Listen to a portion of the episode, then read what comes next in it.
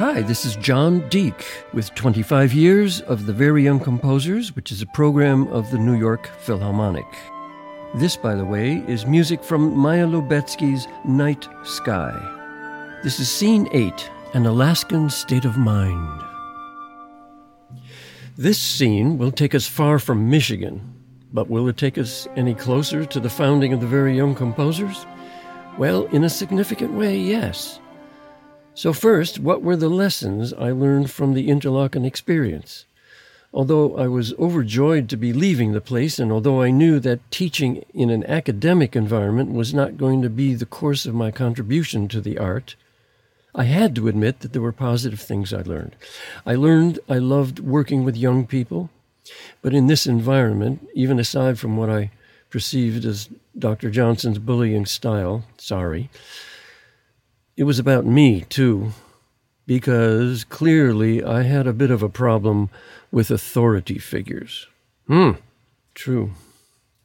Now, there's good and bad with that quality. Now, one might say that this tends to make one more likely to be independent, rebellious, and perhaps innovative. But the downside of this quality for a musician is obvious especially for a symphony musician, a special quality of tremendous self motivation and endless hours of self disciplined practice are required only to surrender oneself to a large group and especially to a conductor upon joining an orchestra. And even more complex is the fact that it is not so easy as to simply follow the conductor one must also fit one's sound precisely with one's neighbors and section leader. For the most part, players in an orchestra cannot even decide on their own when to breathe or which direction to move their own bow. The command to give up all this freedom and yet play expressively and powerfully with the others requires the highest degree of discipline and self restraint. This exquisite and ever changing balance, when it functions well, is the hallmark of a great orchestra, and as I always say, one of the great achievements of human society. Yes, it's difficult, but the quality which holds this vast complexity of human thought together is the love and devotion to the music itself. Now, how did I ever manage to fit into this construct? I had thought that with my own strong desire for independence, to be alone, to think alone, and to follow my own path, that the last place on earth I would find myself functioning at my very best would be that very symphony orchestra. How did I manage to follow this path to the orchestra? How indeed?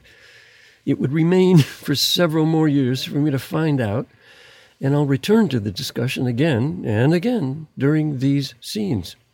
So, leaving Interlochen in the spring of 1967, I felt like I was being let out of a dungeon, gulping in the fresh air, sunshine, and hearing the joyful sound of laughter. As it happened, my last engagement with the place was the most wonderful.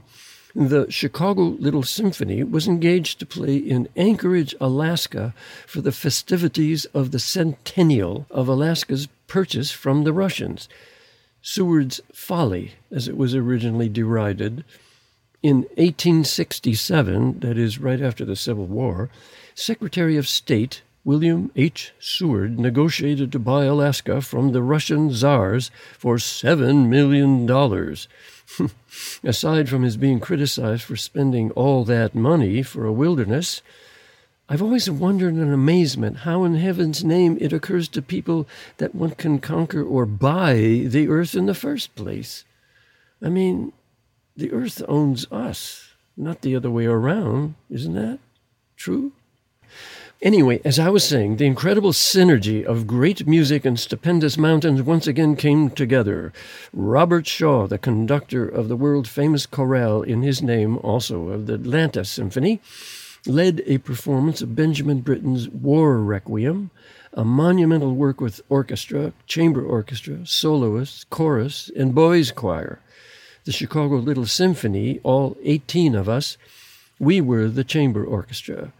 I found Britten's work profoundly moving and Shaw's directing of it inspiring. I wondered at the time how, as a composer, I might characterize the Vietnam War in music, since, as I say, I was so opposed to it. Hmm. But anyway, still, imagine we were in Alaska, the greatest, most wild place in North America, only a few years after the great earthquake of 1964. Yay! And 12 years before the horrific North Slope oil pipeline was carved into the landscape.